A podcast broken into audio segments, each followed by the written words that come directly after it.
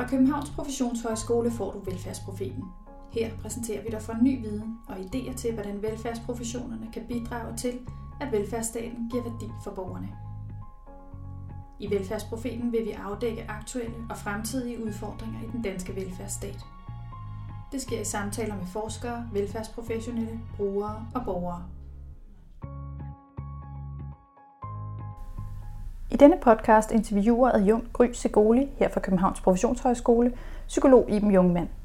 Iben har beskæftiget sig med, undervist og skrevet om ældrepleje og demens gennem mange år. I interviewet fortæller hun om metoden perspektivskifte, og hvordan denne tilgang kan tilbyde udvidede handlemuligheder.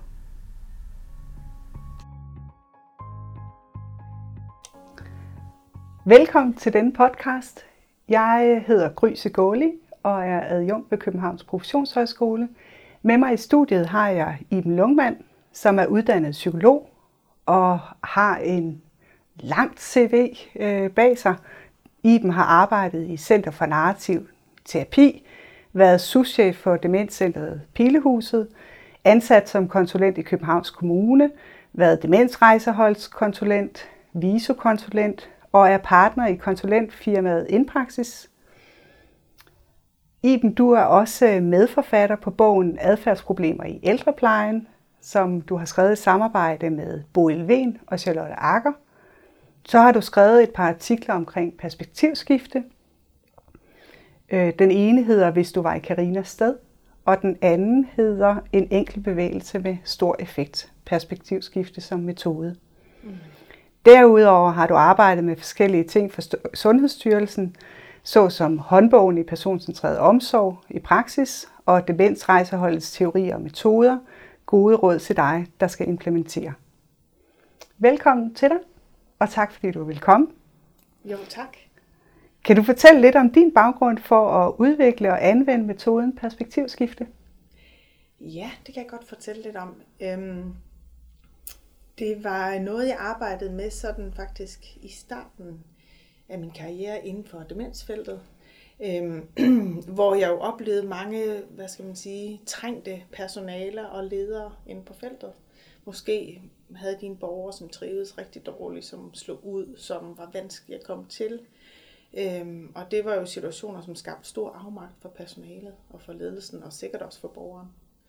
Øh, og i den tid var jeg demenskonsulent i Københavns Kommune og skulle arbejde med de her personalegrupper i forhold til, hvordan kunne de finde nye veje at gå i arbejdet med borgere. Og en del af min metode der var så, når jeg kunne høre, at de var rigtig frustrerede over borgeren, øhm, og sige, at han er også bare ude på at, øhm, han er ude på at, at, at slå os, eller han er ude på at genere os, eller han gør det med vilje, eller nogle af den slags beskrivelser øh, så forsøgte jeg ligesom at finde virksomme veje ind i det. Og for mig var det det der med, hvordan kan jeg få bragt personalet lidt over i borgerens sko, fordi jeg tænkte ikke, at han gjorde det med vilje.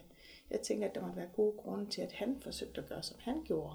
Så hvordan kunne vi sammen undersøge det en lille smule som en del af interventionen? I den bog, du har skrevet med øh, Bo Elven og Charlotte Akker, der er der et citat, at mennesker, der kan opføre sig ordentligt, gør det. Ja. Og det lyder jo lidt til, at det er ud fra samme tankegang, at, ja. at du tænker, han gør det ikke med vilje, han gør det ikke for at være ond. Nej, øh, fordi at, ja, det, så, så intentionen fra den andens perspektiv er måske det andet. Så jeg reagerer, når jeg hører medarbejdere, som beskriver borgeren på måder, hvor jeg tænker, det her, den her beskrivelse ville borgeren ikke selv kunne se sig i. Han ville ikke stå og sige, ja, hehe, jeg gør det med vilje, jeg er kun ude på at ødelægge deres dag. Det vil borgeren aldrig sige. Han vil sige, jamen jeg gør jo, som jeg gør, fordi det må jeg gøre. Jeg, jeg prøver at få jer til at give signaler om, at de skal holde op, og det forstår I ikke. Jamen så må jeg jo bruge endnu vildere metoder. Så må jeg slå ud, så må jeg gøre noget andet for at få jer til at forstå. Man handler ikke bare uforståeligt. Man handler ikke bare øh, øh, voldsomt, fordi at øh, man tænker, at det kunne være sjovt. Man gør det med et formål. Man gør det for at få den anden til at forstå noget. Man har sine gode grunde til at gøre det. Det er sjældent, at borgeren vil sige, ja, jeg gør det for at skade de andre. Øh, så, så derfor havde jeg nogle spørgsmål, som ligesom hjalp medarbejderne til at komme i borgerens sted, fordi jeg tænkte, ja, lad os lige prøve at være der for en stund. Lad os undersøge det perspektiv. Fordi så kan det være, at vi kan finde veje at gå ind i hans logik. Øhm, hvis vi skal have nogen effekt med vores omsorgsarbejde, så skal vi kunne forstå borgerens logik, ellers så kommer vi ingen vegne. Øhm. Mm. Så, så derfor begyndte jeg i højere grad at have nogle spørgsmål, der førte medarbejderne over i borgerens perspektiv. Øh, og det kunne jeg se virkede og havde en god effekt. Men så kunne jeg også samtidig se, at det kunne godt være, at jeg kunne føre dem derover. Men når de stod i deres daglige arbejde, så, så kunne de tænke på tilsvarende vis som andre borgere. Og derfor begyndte jeg at tænke, okay, hvis jeg i stedet for gør det lidt mere tydeligt, hvad det er, vi gør sammen, så kan det være, at det har større effekt. Ja, så overførbarheden fra den ene situation til den anden, ja. havde du fokus på at, at fremme? Ja, hvor jeg tænkte, jamen, så behøver de ikke hele tiden at kalde på mig, og så kan jeg hjælpe dem med at føre, øh, føre dem over i borgerens perspektiv. Det kan være, at de kan hjælpe hinanden i den bevægelse, og faktisk få blik for, hvad det er, de lykkedes med. Og så begyndte jeg at kalde det perspektivskifte som metode. Og det blev på en måde en del af metoden, det der med at gøre det synligt. Hvornår er det, vi laver den bevægelse? Hvad er det for en metode, vi bruger, når tingene bliver rigtig svære? For så kan vi overføre det til forskellige situationer, som du siger. Ja. Jeg havde jo en studerende til eksamen her i foråret, der øh, citerede dig med stor begejstring. Og julelys i øjnene beskrev, hvordan du i undervisningen havde hoppet rundt, beskrev hun. Øh, og hun sagde, først så forstod jeg simpelthen ikke, hvad det var, hun lavede. Hun hoppede fra det ene sted til det andet, men lige pludselig gik det op for mig, hvad det var, og nu bruger jeg det selv i min dagligdag. Ja. Øh, og jeg blev jo glad, fordi det var jo virkelig et øh, udtryk for, at hun havde forstået perspektivskiftet. Ja. Og udover at hun bare havde forstået det, så anvendte hun det også aktivt i sit daglige arbejde. Ja. Øh. Og det er det, der er målet, kan man sige. Kan man give metoder, som kan hjælpe derude, når man står i aftenvagten kl. 20.35, og det begynder at spidse til? Øhm, det er jo det, der er forhåbningen i forhold til at sige, hvordan kan vi få metoder, øh, der kan hjælpe os i de situationer. Godt. Da du begyndte at udvikle metoden, så var det jo dels ud fra nogle praksiserfaringer, som du beskriver, men jeg tænker, du har jo også et vist teoretisk fundament med, som gør, at du gik i gang lige præcis med perspektivskifte som metode. Kan du fortælle lidt om det? Ja, det kan jeg godt. Øhm, jeg har fra starten i min praksis været optaget af det, man kalder narrative og systemiske idéer. Øhm, og hvis jeg skal forklare lidt om, hvad det er, så er det er nogle tilgange, som har det til fælles, at man tænker, at hvad skal man sige, verden faktisk er socialt konstrueret. Det er noget, vi tillægger mening i det daglige, øh, og derfor har det betydning for, hvordan vi taler om tingene. Så man siger, at sproget skaber verden. Den måde, vi beskriver borgerne på, har betydning for, hvordan vi møder borgeren. Så hvis man har en borger, som vi fortalte om før, som slår ud under personlig pleje, eller som er vanskelig at komme til, så kunne man let få en fortælling om den her borger, som en fortælling, der kunne være, han er aggressiv, han er voldelig, og han vil ikke samarbejde. Og den slags beskrivelser påvirker vores handlinger. Hvis vi hører den slags beskrivelser, så vil vi tænke, jamen, så skal vi passe på, så må vi placere os, så vi øh, ikke kommer til at få slag af ham, og vi må skærme de andre borgere, for de skal endelig ikke blive ramt. Så på den måde bliver det måske sådan nogle selvopfyldende profetier, den måde vi beskriver borgeren på, den måde vi beskriver verden på, for betydning for vores handlinger og de handlemuligheder, vi kan se. Øh, og det, der har været mit ærne fra starten, når jeg hørte de her fortællinger, så tænkte jeg, okay, det er en tynd fortælling om borgeren. En fortælling, som på en måde kun fører til en handlemulighed. Hvis han er aggressiv, så må vi jo passe på, at vi ikke bliver ramt af ham. Så må vi skærme os eller fortælle ham, at det skal han ikke være. Det giver kun meget få handlemuligheder, og det fører til fastlåste, fastlåste situationer. Ja. Så derfor var jeg optaget af, hvordan kan jeg være med til at udvide de fortællinger, der er. Fordi jo flere fortællinger, der kunne være i spil omkring den her person, jo flere handlemuligheder kan vi også prøve af. Så hvis man får udvidet fortællinger, så får man også øhm, får man flere mulige ben at gå på i det pædagogiske arbejde omkring borgerne. Så det var jeg optaget af fra starten, når jeg hørte de beskrivelser, og tænkte, okay, det er en tynd fortælling, forstået på den måde, at her er der kun én fortælling om borgeren. Hvis jeg kan være med til at skabe flere fortællinger, så kan det også være, at personalet kan se flere veje ind i arbejdet her. Øhm, så det vil være noget med at sige, hvordan kan jeg få pirket lidt til den der fortælling, så han ikke bare er noget. Han er ikke aggressiv, men der er nogle særlige situationer, hvor han indimellem kan reagere aggressivt. øhm, hvis der sker det og det og det, og hvordan kan vi forstå det? Det må vi have nogle forskellige meninger omkring, eller det må vi udforske, fordi på den måde kan vi få flere handlemuligheder. Mm-hmm. Og nu skal jeg lige tænke om, fordi jeg bliver så grebet af det, du fortæller. Øhm, når man snakker øh, narrativer, og så snakker man også omkring narrativ coaching. Mm. Det her med at forsøge at adskille problemet fra en selv. Mm. Og jeg tænker, det er jo både i forhold til, til borgeren, der ligger i sengen og slår, mm. men det er måske også nogle gange i forhold til personalet, mm. øh, at de kan få holdt til, øh, problemet ud fra dem selv og, og bedre observere det. Ja, Ja, og så, øh, det vil man inden for en narrativ optik kalde eksternalisering. Ja. At problemet bliver gjort noget eksternt, frem for at det er iboende en person. Så man forsøger at tale problemerne ud af personerne. Så her er der ikke bare en borger, som er aggressiv.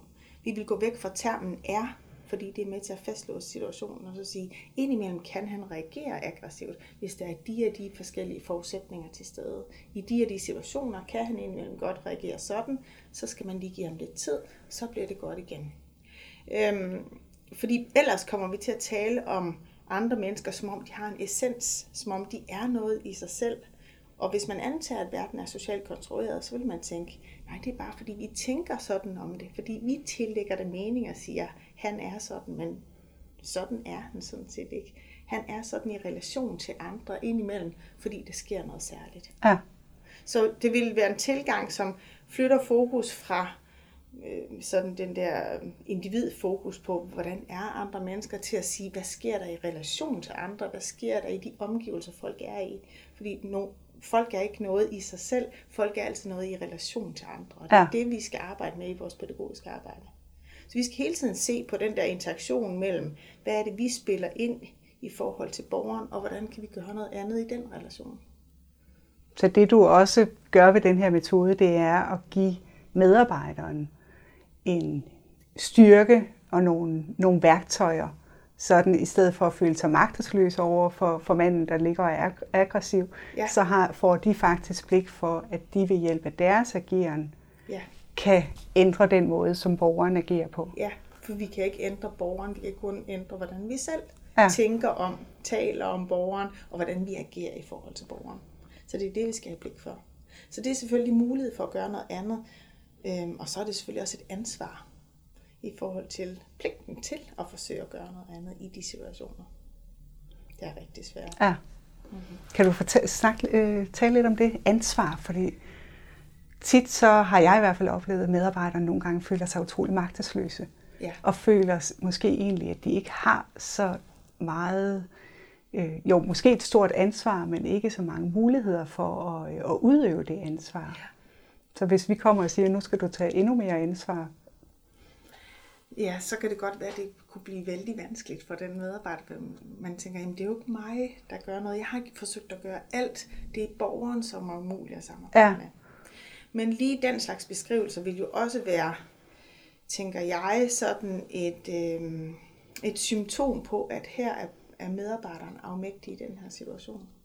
Øh, fordi når man beskriver et andet menneske på den måde, så frelægger man så også et hvert ansvar. Øh, og det er det, magtesløshed gør, kan man sige. Det er det, afmagt gør i de situationer. Hvis det bliver rigtig svært, så vil man tit have en tendens til at sige, det er borgeren, der er noget i vejen med. Det er borgeren, der er aggressiv. Han er ikke vores målgruppe. Ham kan vi ikke arbejde med, når han slår sådan ud. Det er umuligt at komme til ham. Men dermed siger man også implicit, at borgeren skal ændre adfærd, før jeg kan komme ind til ham. Og det kan borgeren netop ikke. Og desuden har vi et andet ansvar som professionelle i det her felt. Der er en grund til, at borgeren er her. Borgeren har brug for hjælp til nogle ting, som vi skal hjælpe borgeren med. Og, og der må vi gå ind og sige, okay, hvis vores pædagogiske metoder ikke passer til borgeren, han begynder at slå ud, fordi der er noget, han ikke forstår, noget, han bliver bange for, noget, han ikke finder meningsfuldt, så må vi gøre nogle andre ting for at afdække, hvordan vi kan finde ud af det. Men det er selvfølgelig en vanskelig proces, også for den medarbejder, som er ramt af afmagt og magtesløshed. Ja. Så, så det, der har vi jo en opgave i at sige, ja, hvordan i alverden kan vi gøre det? For lige nu virker det, som om vi slet ikke kan komme til den her person. Hvad gør vi ved det? Lad os sammen prøve at se, om vi kan lægge hovedet i blød og, og blive lidt nysgerrige på, hvad i alverden hvad er det, der sker i de situationer. Hvad er det, borgeren siger nej til så kraftigt? Hvad er det, han forsøger at fortælle os? Hvad forsøger han at sende signal om? Kan du bruge det eksempel med borgeren, der, der er aggressiv i sengen, mm.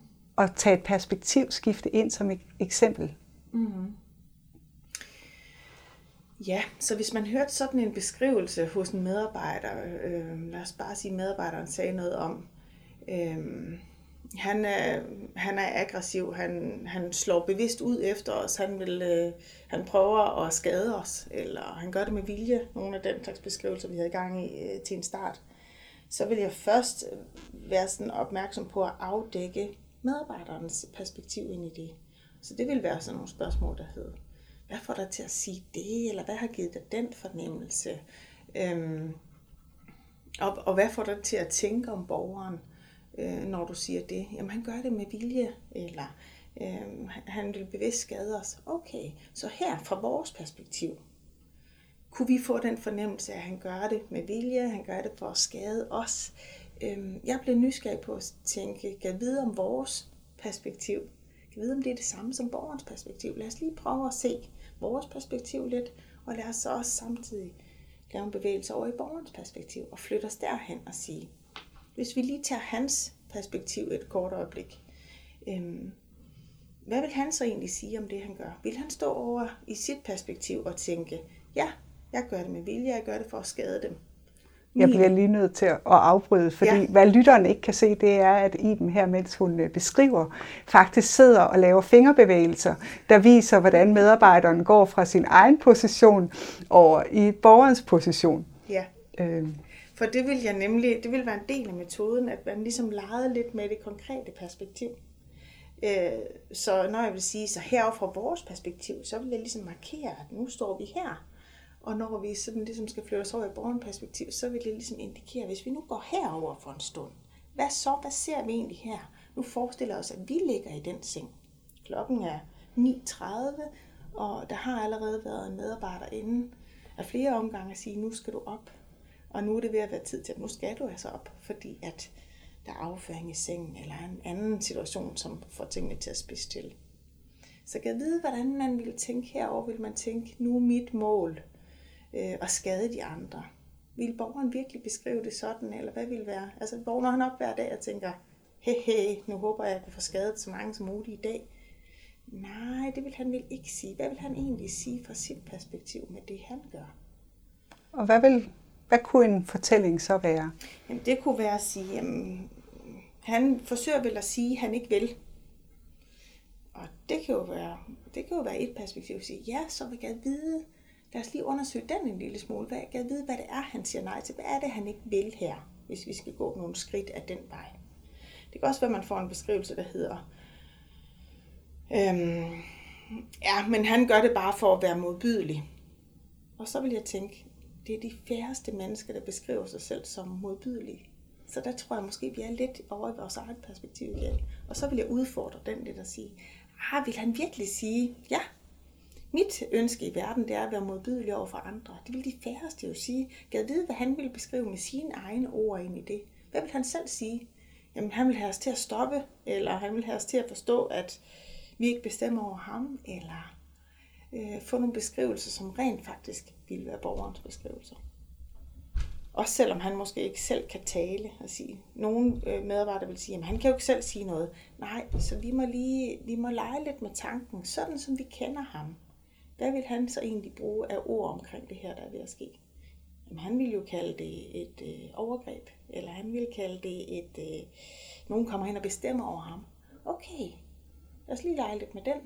Kan jeg vide, hvad der kunne give ham den fornemmelse, at vi bestemmer over ham? Jamen, det er jo nok fordi, at vi siger, du skal løfte din arm, og nu skal der ske det, og den slags. Og det giver jo mening på den måde. Så, så opgaven er ligesom at få med nogle spørgsmål og få flyttet os over i borgerens perspektiv og mærke lidt, hvordan er det der? Hvad vil han konkret sige om det, der sker, for at se det andet perspektiv? At for ham handler det ikke om at være modbydelig eller at skade andre. For ham handler det om at få folk til at forstå noget, eller måske handler det om overlevelse. Mm. Mm. Og med den tanke kunne vi jo få den, hvis man skal gå lidt nærmere med den, så vil det næste være at sige, okay, så hvis vi sådan herfra skulle prøve at møde ham, med hans logik. Okay, hvis det handler om, at det er vigtigt for ham at bestemme, eller det er vigtigt for ham at have kontrol over situationen, det er vigtigt for ham, øh, at det ikke bare bliver et spørgsmål om overlevelse. Hvad skulle vi så i højere grad gøre? Hvad skulle vi så i højere grad sige i vores praksis, hvis han ikke skulle fornemmelsen af, at nu er der nogen, der vil bestemme over mig? Ja. Jamen, så skulle vi jo nok ikke bestemme så meget. Nej, okay. Så hvordan ville det lyde, hvis vi ikke skulle bestemme så meget? Lad os lige prøve at gå lidt med den. Og på den måde får vi flere handlemuligheder, hvor vi den første fortælling egentlig kun havde den handlemulighed, der hed, så må vi passe på os selv, så må vi skærme de andre, så må vi jo stiller, så han ikke kan slå os, så må vi jo, hvad det nu ellers kunne byde på det perspektiv. Så er vi nu åbnet op for andre fortællinger, som måske giver andre handlemuligheder, der hedder, måske skal vi slet ikke bestemme så meget, eller måske skal vi komme ind på måder, hvor han ikke føler sig angrebet. Så skal vi bevæge os langsommere, eller vi skal tage det i et langsommere tempo, eller vi skal hele tiden stoppe, hvis han begynder at reagere. Hvad vil jeg? Så det kalder på nogle andre idéer. Øhm, og det er det, der er pointen med den her metode. Det er ikke at finde frem til det rigtige svar, fordi vi kan jo ikke vide, hvad det rigtige svar er. Men pointen er, at vi ved at anvende den her metode, kan få forskellige idéer til ting, der kan afprøves i vores arbejde, og måske føre os nye steder hen. Spændende. Mm-hmm. Jeg tænker, øh, nu har jeg jo selv prøvet som øh, demenskonsulent at, at anvende metoden i øh, både på beboerkonferencer, men også i min daglige sparring med medarbejdere. Og det, som jeg nogle gange oplevede, det var, at medarbejderne fik den her aha-oplevelse, hvor de stoppede op og sagde, hold da op, tænk, at det er sådan at være ham. Mm. Nu forstår jeg meget bedre. Og det var jo virkelig de stunder, jeg fejrede sådan med en mental champagne. Mm. Fordi at der, der rykkede det noget. Og, og så var det jo lige pludselig, at vi havde et helt hav af idéer til, hvad kunne vi så gøre? Hvordan kunne vi så hjælpe borgeren, sådan at der ikke var konflikter? Ja. Jeg oplevede også nogle gange, at øh, medarbejderne var meget fastlåst og sige, nej, det kan jeg ikke. Det, han gør det med vilje, og, og sådan er det. Mm. Øhm, og der, jeg kom i hvert fald til kort i, i de situationer, men, men blev ved med at, at anvende den, fordi at der var langt flere episoder, hvor medarbejderne virkelig fik øjnene op for, ja. for andre perspektiver. Ja. Og det er jo rigtigt, altså det er jo det, man håber på, det er selvfølgelig at sige, hvordan tænk hvis vi kunne give en aha-oplevelse, eller tænk hvis vi kunne give den der fornemmelse af, hold nu op, gud ja, sådan kunne også være, at han kæmper faktisk for sit liv i den seng der, ja. eller at man får den der fornemmelse, fordi det måske indikerer, at nu, nu tænkte jeg noget nyt her, hvor jeg ellers har været meget fastlåst omkring nogen, så får jeg nu en ny tanke. Så det er jo dejligt, når det sker. Og, og nogle gange kan det være lidt sværere. Øhm, og så må man måske i højere grad blive mere i medarbejderens oplevelse eller medarbejderens perspektiv ind i det. Og så sige, okay, så, så prøv lige at sige lidt mere om det der med vilje. Han gør det med vilje. Hvad får dig til at sige det? Og hvis du tænker det, hvilke implikationer har det på en måde så? Hvis han gør det med vilje, hvad, hvad så? Hvad kunne de så kalde på af pædagogiske handlinger? Øhm, hvilke idéer kunne det give dig? Og er det sådan, du egentlig ønsker, at dit arbejde skal være? Nej, jeg ønsker, at det skulle være helt anderledes. Jeg ville da ønske, at han, han kunne samarbejde. Okay, så, så hvad er det, du siger? Hvad, hvad for et slags samspil vil du gerne have med ham? Hvad for en slags samarbejde har, har du oplevet det? Måske bare glimtvis indimellem. Øhm, prøv lige at fortælle mig lidt om det. Hvad er det, du gerne vil have i relation til den her øh, borger? Fordi så får vi også sådan nogle andre erfaringer på banen, og det er med til at nedbryde den her fortælling om, at borgeren er aggressiv. Ja. Øhm, som det eneste, for der er ingen, der bare er aggressiv 100% af tilværelsen. Nej, det tænker jeg heller ikke. Vi er jo noget i relation til noget andet, og det går op og ned. Så kan jeg vide, hvad det er, der får tingene til at gå op og ned. Hvornår har vi faktisk glemt at samarbejde, eller får vi nogensinde et smil fra den der borger, eller hvornår er der små glimt af velbefindende hos borgeren? Lurer mig, om det ikke også er det. Og, og det kunne også være en vej i forhold til at forstærke nogle af de situationer, hvor, hvor går det faktisk nogenlunde, eller han kan jo ikke slå os hele tiden. Hvornår holder han pause lige to sekunder, og kan vide, hvad det kan fortælle os. Ja. Ja. Som optag til, til vores optagelse sad vi lige og talte lidt, øh, og der nævnte du indefra udefra perspektivet. Ja. Øh, og det kommer i hvert fald op øh, hos mig, når du sidder og siger det her med at, at få blik for, hvad er det, han er optaget, øh, borgeren er optaget af, hvad er det for nogle tanker, han, han ja. gør sig. Ja. ja, og indefra, udefra perspektivet, det er øh, en term, jeg har fra Dorte Birkmose, som har samarbejdet med en forsker, der hedder Charlotte Glindborg, øh, og som faktisk øh, undersøger det her med, hvad er det for nogle professionelle blikke, vi har på borgeren. Det vil være udefra perspektivet. Hvad er det, tingene umiddelbart ser ud fra, fra vores perspektiv? Vi har vores faglige idéer, vores antagelser om, hvad der er det gode liv, og vi har vores faglige blik, som kan fortælle os noget om hjerneskade og demens, og så kan vi tolke ting som symptomer. Og det er jo fint, at vi kan det. Det er jo vores faglighed, vi har med os hele tiden. Men vi må bare aldrig glemme, at øh, der er en borger for enden af vores professionelle blik. Og at vi hele tiden skal se på, at vide, hvad borgeren oplever med sit indefra perspektiv. Øhm, og lave den bevægelse.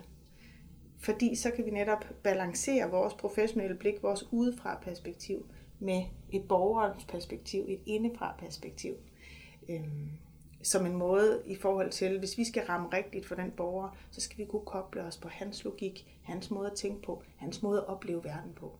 Vi kan godt stå med vores udefra blik og tænke, her gør vi det fagligt rigtige. Han har afføring, vi skal gribe ind. Magtanvendelsesreglerne siger, at vi skal det. Og det kan være helt korrekt og rigtigt fagligt funderet. Men det hjælper jo på en måde ikke, hvis borgeren tænker med sit indefra perspektiv, at det her det er et overgreb. Og nu handler det om overlevelse. På en eller anden måde skal vi have de to blikke til at, at, at, at passe sammen. Så det betyder, at vi skal kunne besøge indefra perspektivet, gå hen i hans perspektiv igen, og se, hvad sker der der, og så skal vi faktisk tage det for pålydende. Men sådan er det for ham lige nu i den her situation. Det er det, han oplever. Det må vi tage alvorligt. Og så må vi møde det. Så må vi gemme vores faglige blik lidt for en stund, og så må vi møde hans virkelighed, for det er den borgerne er. Ja. Eller koble vores faglige blik på den virkelighed. Ja. Tænker jeg, fordi ja. den skal vi jo også huske at holde fast i. Det skal vi selvfølgelig. Hele tiden have vores ja. viden om demens eller hjerneskade. Ja. Eller... Ja. Ja, så vi skal hele tiden kunne veksle mellem et udefra blik og et indefra ja. blik. Øhm, ja, og det synes jeg er en god måde at beskrive tingene på. Det passer fint sammen med det her med perspektivskifte som metode i forhold til at sige, at vi skal have begge perspektiver i spil. Fordi selvfølgelig ser vi noget andet med vores fagprofessionelle blik, øh, end borgeren ser med sit indefra perspektiv. Ja. ja, fordi hvis vi kun ser indefra, så, så laver vi også øh, overgreb, eller vi laver i hvert fald faglige svigt Ja, altså hvis borgeren ligger i sengen til. og siger, I skal bare lade mig være i fred, jeg vil ikke have, I rører mig, mm. jeg gider ikke, og vi så hopper 100% over i den og siger, okay, det er fint, så ligger ja. du bare der, det er ja. sikkert også bedst for ja. dig. At der er det vigtigt, at vi også har udefra perspektivet at sige, at vi ved, at ja. det også er godt for dig at komme op af sengen, ja. eller i hvert fald at øh, blive vasket øh, ja. og være ren. Ja. Men vi må med din forståelse for, at du vil have lov til at ligge i fred, så forsøge at respektere det og, og møde dig der, hvor du er. Ja. ja. Jeg er helt enig med det, du siger. Ja, så, fordi indimellem vil vi jo kunne se, at øh, øh, ja, når du siger sådan, når du siger, jeg vil bare gerne ligge her, så er det ikke nødvendigvis, fordi at du tænker, at det kunne være det gode liv at ligge her, men fordi du faktisk ikke kan overskue på grund af din hjerneskade, kan du ikke overskue, hvad det vil sige at skulle komme op. Øh, så, så, så hvem er det, der bestemmer, noget i den her situation? Er det dig, dit ønske for det gode liv, eller er det faktisk mere din hjerneskade, der lige ja, bestemmer? nemlig. Øh, og så må jeg ændre pædagogisk metode og på en måde efterprøve dit nej lidt. Altså, hvad er det, du siger nej til her? Øhm, og er det fordi, at jeg har haft en for dårlig metode, som får dig til at sige nej i den her relation, i den her situation, Lige siger præcis. nej, fordi jeg spurgte på en særlig måde. Ja. Ja, så der må vi hele tiden veksle mellem et indefra og et udefra perspektiv. Ja, og det er vel også sådan i perspektivskiftet, ja. at vi skal veksle mellem at hoppe over og være i borgerens sted. Nogle gange måske også hoppe over i vores kollegas sted. Ja. Eller en medbeboer. Ja. Men hele tiden hoppe tilbage til vores eget perspektiv, fordi det er der, vi kan agere fra. Ja. ja. Og der har du en pointe med, at perspektivskifte som metode, ja, i starten var det jo udviklet som en, som en måde at gå i borgerens perspektiv, men det kan lige så godt anvendes på alle mulige andre, som du siger. Vi kan tage en pårørendes perspektiv. Hvis vi møder adfærd, vi ikke forstår fra andre, og vi tænker, hvorfor i verden gør hun sådan? Hvorfor er hun så meget på tværs? Eller hvad ved jeg? De umiddelbare tanker, vi kunne få omkring en anden, som kunne være tegn på, her er der noget, jeg ikke forstår, eller her er der noget, jeg føler mig afmægtig overfor, så tænker jeg, okay, så er der noget her, vi ikke helt har forstået, så er der noget, vi skal tættere på. Lad os prøve at bruge perspektivskifte i den situation. Kan jeg vide, hvad den her pårørende oplever? Hvad får hende til at reagere så kraftigt? Eller hvad får hende til at opinere på den her fasong? Øh, hvad er det, hun forsøger at skabe med det? Eller hvad er det, hun forsøger at få os til at forstå? Det der er da sjovt, at hun bliver ved med at sige det samme igen og igen og igen. Det giver jo ikke mening. Nej, godt spørgsmål. Det giver da egentlig ikke mening. Lad os prøve at forstå, hvorfor siger hun det samme igen og igen og igen. Vi kan jo spørge hende selvfølgelig, når det er en pårørende. Ja. Det kan vi ikke altid med borgeren. Nej. Øhm, så der kan vi måske gøre noget andet, eller sige, jeg har fornemmelsen af, at vores samtale går i ring. Jeg, øh, du siger gang på gang det her, men når du bliver ved med at sige det, kan jeg vide, hvorfor så du gør det? At, har du fornemmelsen af, at vi ikke helt har forstået det, eller hvad, hvad, hvorfor har vi egentlig den her samtale igen og igen? Jamen, jeg har jo stadigvæk ikke gjort, hvad vi havde lovet. Okay, fordi det synes jeg jo, at vi havde gjort, men når du siger det, så må du sige lidt mere. Hvad er det, du tænker, vi er ikke helt i mål med det her endnu? Siden vi bliver ved med at have de samme diskussioner. Ja. ja. Iben, vi kunne blive ved med at snakke om det her resten af dagen. Øh, jeg synes, det er så spændende, øh, og jeg tror virkelig, at det er en af de ting, der kommer til at, at fortsætte, fordi det, det åbner for så mange handlemuligheder i en dagligdag, hvor man som medarbejder godt kan føle sig magtesløs. Men øh, jeg vil sige tak, fordi du kom. Det har været spændende at tale med dig. Selv tak.